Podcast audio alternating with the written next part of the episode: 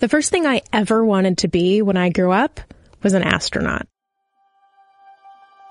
I don't remember exactly how I learned about astronauts, but I have very vivid memories of being about 4 years old in a poofy dress at the Performing Arts Center in my hometown of Anchorage, Alaska, eating dehydrated ice cream and thinking, I could totally do this.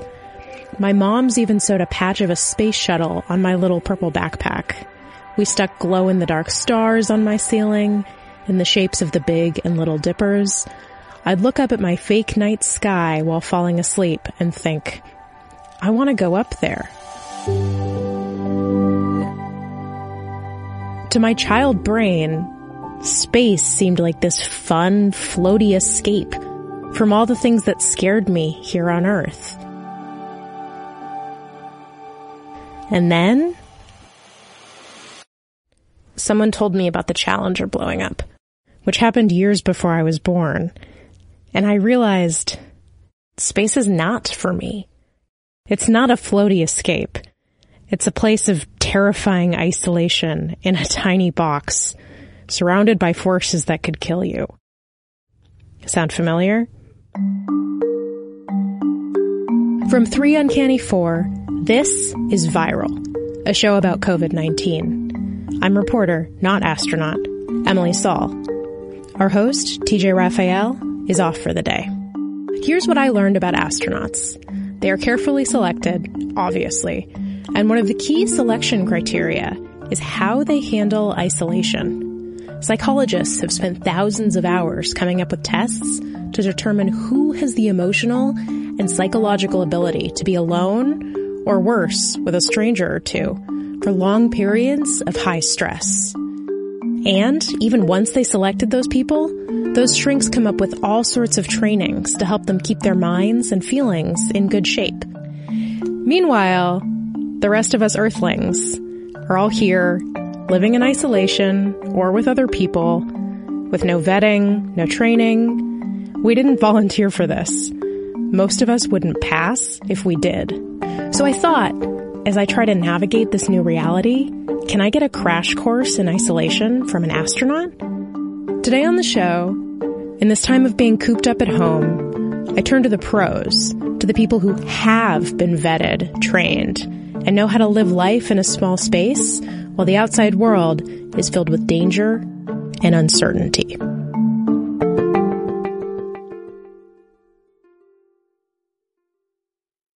Do you ever wonder how celebrities order food? Like, is Sarah Paulson a Diet Coke or a regular Coke girlie?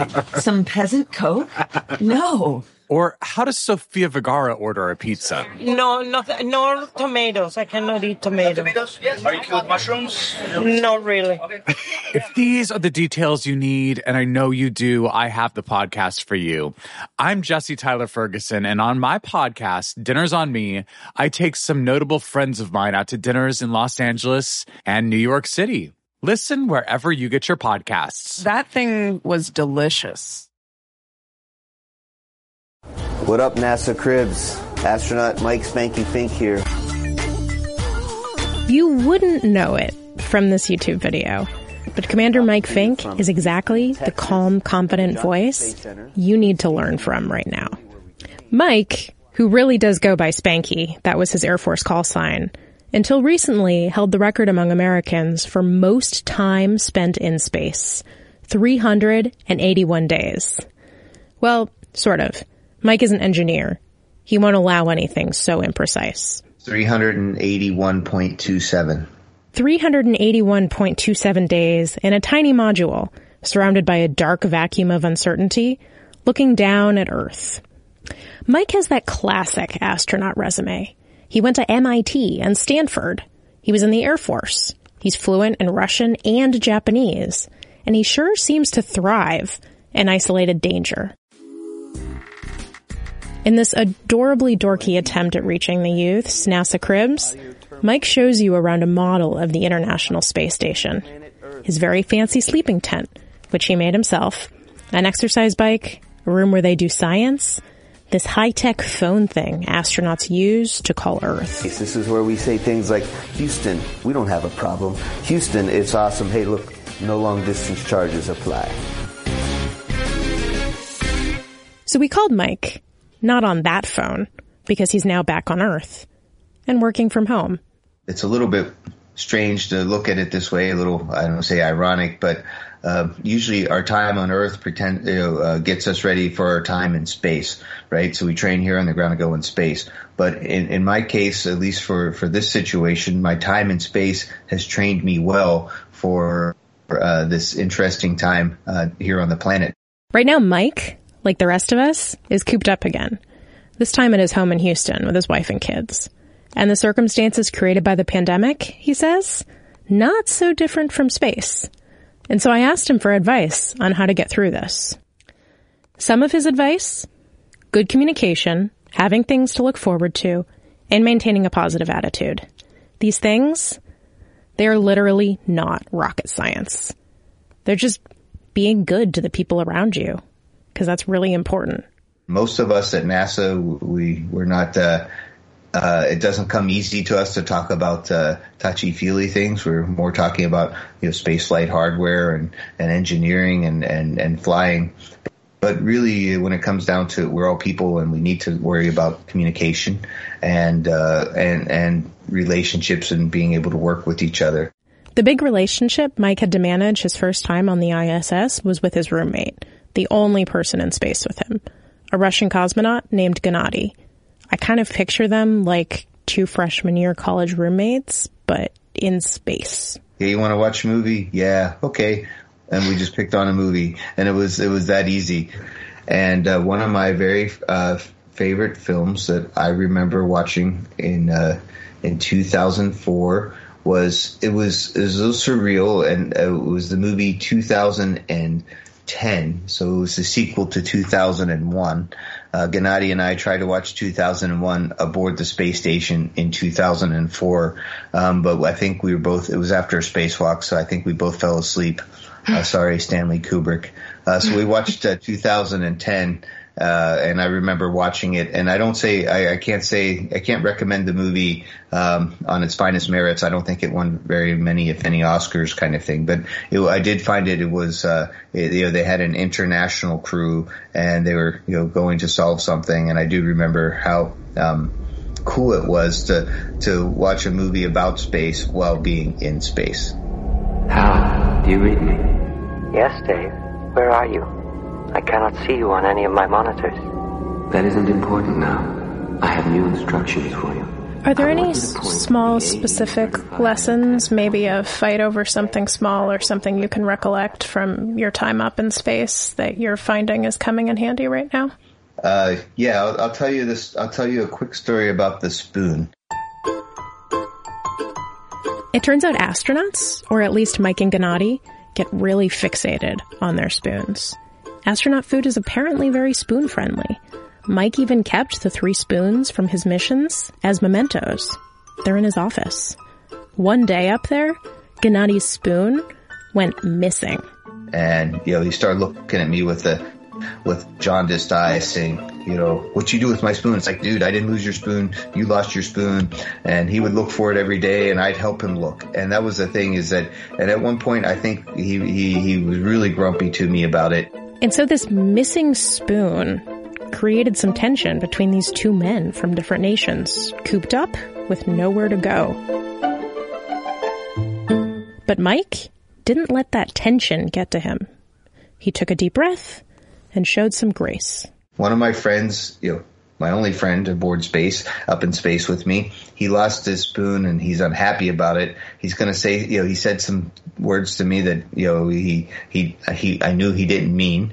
And I didn't get into a fight with him about it. We didn't argue about it. I said, hey, look, I'll just help you find it. I didn't lose it for you. You lost it, but we'll find it together. And that attitude of de-escalating the conflict and just really knowing that you're in this case my space brother was having a bad day. I didn't add to it. I helped diffuse it. The moral of the story: if you're stuck in a small space with someone, for better or worse, you're in this together. If they need a hand, be generous, help them out. They eventually found the spoon. It was in the air intake duct. Apparently, if you lose something in space, That's probably where it is. Another thing Mike said space taught him was the power of having things to look forward to. While living on the space station, Mike really, really looked forward to his phone calls, to calling the people he loved on the telephone. He's a really social person, so that social connection made him happy. And sometimes he called people he'd never met. One perk of calling people from space, anyone will pick up. On my first mission, there was a Star Trek series called Enterprise. Scott Bakula played Captain Archer of one of the very first Enterprises that were ever built by planet Earth, and it was just a TV show. And I had a chance to talk to Scott Bakula from space, and I don't know who was happier, he or me, because it was a really fun thing. I'll remember that conversation. So maybe you can't call Scott Bakula. But Mike says call someone. Friends, family. Stay in touch with the people you love. Reach out to those you haven't talked to in a while. And this is what's weird about asking an astronaut for advice, is that the stuff that makes living in space bearable, that helps you survive a pandemic in isolation, is the same simple wisdom humans have passed down forever. You just have to actually do it. Like another tip Mike had for this moment we're in is just to think positively. You're not too cool to try it. One of the secrets to successes for long duration spaceflight missions is and don't laugh at me, or do laugh at me because it's a cool thing, is that a good attitude can make a really big difference. When my crewmates were cheerful, and even though things weren't going the way we wanted, a good attitude worked so much better than a bad attitude, and it kept us in a positive spiral instead of a negative spiral. So can you break that down a little bit in terms of when things are really hard, it can be difficult to have a good attitude. How do you personally go about making sure that you maintain one? It's not always easy, even though I think I've been accused of being born with a good attitude. It's not always easy for me, and I'll share a few things. Right, so I like having a plan. I like working a checklist, and sometimes things don't work out the way I wanted. And I'll share a story on my sixth spacewalk. It was my first time in an American spacesuit, and we were taking part of the space station apart so we could reach inside with I kid you not, a grease gun to lubricate a rolling surface that actually rolls and tilts to keep the solar arrays pointed at the sun. So just picture this. Mike is floating in space, attached to the ISS by basically a bungee cord, and he's doing maintenance on this one part, loosening some screws to get access to it. But something keeps going wrong. When I would do this, start undoing the screws, they would float away. And that's something you don't want to be in space. You don't want to make your own new satellites. It can come back and hit the space station. It's space junk. And I mean, I'm an experienced professional, and I started feeling bad because I caught a couple of them, and I was just like, man, this spacewalk is not going the way we wanted. I was getting a little bit tired. And I was a little frustrated that things weren't going. And then my friend, Drew Feustel, he was, about 40 or 50 feet away on a different part of the space station. And he just said some encouraging words like, yeah, don't worry. Hey, that stuff happens. Hey, we're doing great. Look at the Earth, and all of a sudden I got out of my downward spiral because my friend said, hey, don't worry about it. It's good. You're great. You're doing great. And it turns out it was a great spacewalk. We got everything done that we needed to get done. The solar alpha rotor joint got lubricated, and even though it didn't go the way we thought it was, it didn't go the way I wanted it to go, we got the job done at the end. And, and it's one of those things like, hey, sometimes things don't go right. You have to take a step back before you take two steps forward, but, just look at it. Each problem, you can break it down to smaller things, and just keep a good attitude and move forward. Don't get discouraged.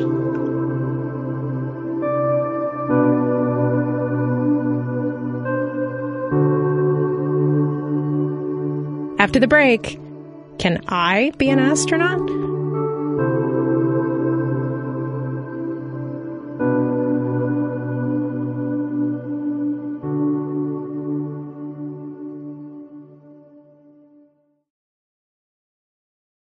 So being stuck at home, I've been bored. And when every day starts to feel the same, when you have all this time on your hands, you get to stop and think. And when you get an astronaut on the phone and you think back to your 5-year-old self and what you thought you would be when you grew up, you start to wonder, could it still happen for me? Could I be an astronaut?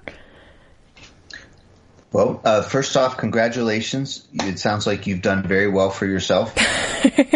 No, you certainly have. I mean, you found, and also you found your path in life. You kind of know the things that you like, and you've worked towards a career. If you wanted to become a professional government astronaut, we'd probably like to see some more science and technology background. But maybe in the next 10 years or so, you might be you might have a chance to go see Earth from space. And if that's what you want to do, then that's fantastic, right? And you can still be the groundbreaking journalist that you are and get to see Earth from space and be an astronaut. For now, Mike says, all we can do is take pleasure in the small things and look for whatever lessons we can during this terribly bleak time.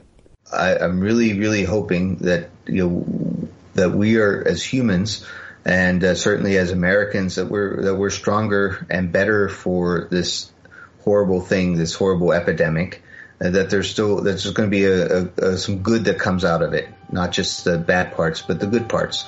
And the good parts are that maybe that we've reached out to each other and reestablished some relationships, or maybe we get a more cheerful perspective on the important things of life. Maybe then after 3 or 4 months, and we'll be walking at one of our favorite grocery stores and buy an extra roll of toilet paper because you know what? That's a joy. Let's keep that cheerful attitude and move forward. We have a great future in front of us, and it's what we make of it.